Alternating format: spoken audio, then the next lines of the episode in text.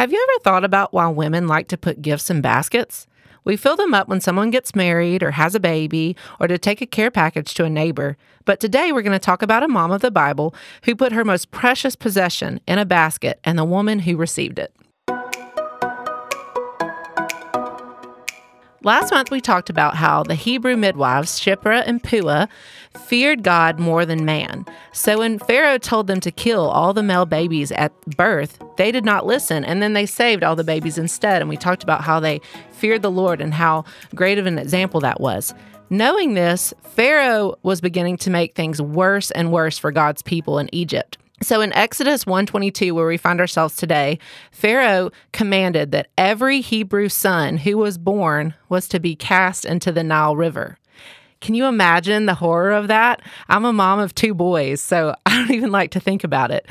So, knowing this, we're going to focus today on the two mothers of Moses, Jochebed and the daughter of Pharaoh. I'm going to go ahead and be honest and tell you that that is not how I thought that Jochebed's name was pronounced, but I got on Google and had to listen to it. So I'm going to go ahead and admit that in the beginning of this podcast in case I get that wrong.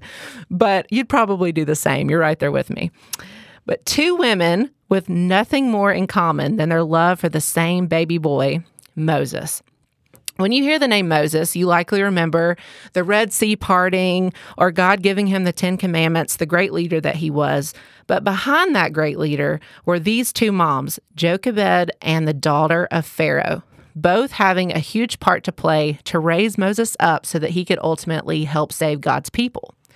First, we see in Exodus chapter 2 that Moses' mother, Jochebed, hid him for three months after he was born and it'd be hard to hide a baby. I mean, they're crying and all the things. But she hid him for three months. And then when she could no longer keep it a secret, it says in the Bible that she took an ordinary basket made from reeds that grew by the river and coated it with tar to make it waterproof. She must have been a really wise and clever woman knowing that the basket would be well hidden by the reeds of the riverbank, since it was the very same reeds that she used to make this basket. Jochebed was also courageous. She was risking her own life to save the life of her son. By first hiding him against Pharaoh's commands for those three months, I cannot imagine trying to hide a newborn for three months, and then trusting God, having faith over fear, for when she had to place her baby boy into a basket in the very river that quite honestly should have been his death place according to Pharaoh's commands. But that's where she had to place him to keep him alive. And the Bible tells us that Moses' sister stayed by the riverbanks to watch what would happen to her little brother. And of course, it's by no chance that Pharaoh's daughter went to bathe at this very same moment and saw the basket. And she found a little Hebrew baby boy crying inside. And she could have thrown him into the river right there if she was listening to what her own father, Pharaoh, had commanded, she could have tossed Moses into the Nile River. But she didn't. She showed compassion. This is where God's plan is coming into play. And she became a part of this story that God was weaving together to ultimately one day save his people. It's unlikely that Pharaoh's daughter even knew the Lord, but still, God chose to use her anyway. Moses' sister was obviously watching, probably hiding behind a tree or something. And she witnessed all of this happening. And she went up and asked Pharaoh's daughter if she wanted her to help find a Hebrew woman to nurse the baby, knowing all along, of course, that that person would be Moses' real mother, Jochebed. So once again, we see God's faithfulness right here that Jochebed was paid to nurse her own child. I mean, that's a pretty sweet deal, you know, that's great.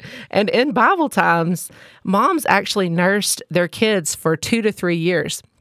I was researching. So I always like to imagine the sweet bedtime prayers and maybe some of the little songs and the, the scriptures that Jochebed must have sang and spoken over Moses, rocking him late at night in those first sweet years that she had with him, knowing that God must have had a big plan for his life to have spared him in this way. So, what can you and I learn from this story as moms? Two things come to mind. Number one, remember that sometimes you have to step out into the water. You have to step out into the water with courage and faith. It's not easy, you know, to choose faith over fear. It's a choice.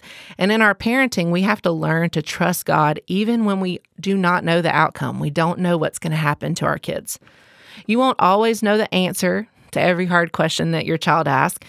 You won't always be the perfect role model for your kids or know everything that there is to know about the next stage of parenting. I mean, how could you? You could stress about that, but there's no need. You cannot know what's coming next. Only God knows. And God only asks for our faithfulness. He doesn't ask us to be perfect, He doesn't ask us to fear failing, but He just asks us to trust Him. And in Jeremiah 29 11, it says that he knows the plans that he has for our future. He knows the plans that he has for our kids' future, and that they are plans to give us hope and a future. That that's a faithful promise from God. That he promises that if we trust him and if we believe that he has a future for us, that he will take care of us.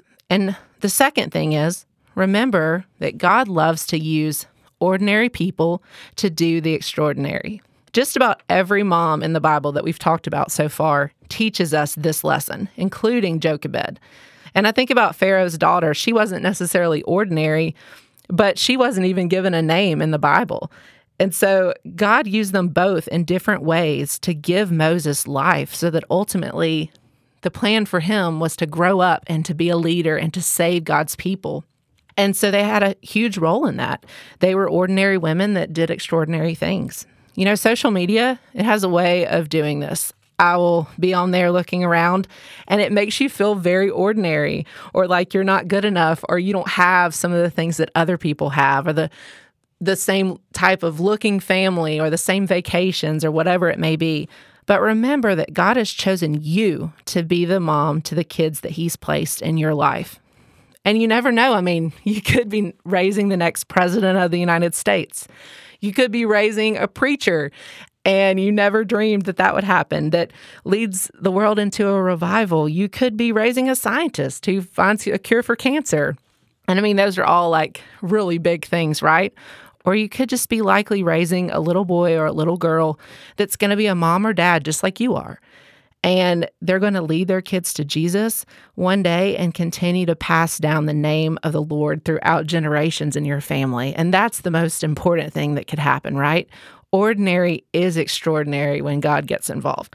Adrian Rogers said, That's what God is all about taking ordinary people and doing extraordinary things through them and then getting the glory to himself. This quote from Adrian Rogers came from a message that he preached on when we feel ordinary or we feel inferior.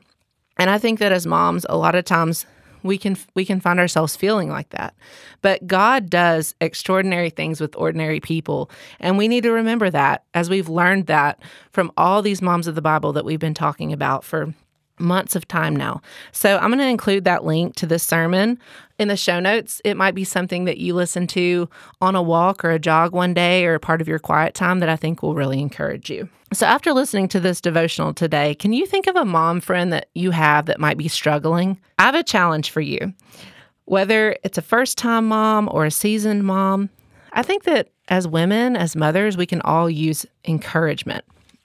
So I'd love to see you share this podcast with her and remind her that even though she might feel inferior or she might feel like she doesn't know what's going to happen next with whatever situation she's finding herself in, that the Lord wants to use her in extraordinary ways in the lives of her children, and that she is the mom to the kids that God has given her for a reason maybe even fill a basket up, like we talked about in the beginning of this podcast, with some goodies, maybe some candles or some sweets or something like that, or offer to take her dinner since today has been all about baskets. And then just go knock on her door and ask how you can pray for her. You never know what the Lord can do with just a small gesture or some small encouragement. Thanks so much for listening. If you've enjoyed this episode, there are two ways that you can help more moms find this ministry. First, leave a quick podcast review that helps so much. And second, share this episode with your mom friends on social media and be sure to tag us. This will help so much. And to catch all the latest, you can follow me on Faithful31 Moms on Instagram. And we put out all the new and latest podcasts on the moms of the Bible that I've been referring to in this podcast. So thank you for listening again. And I hope that you have a blessed day.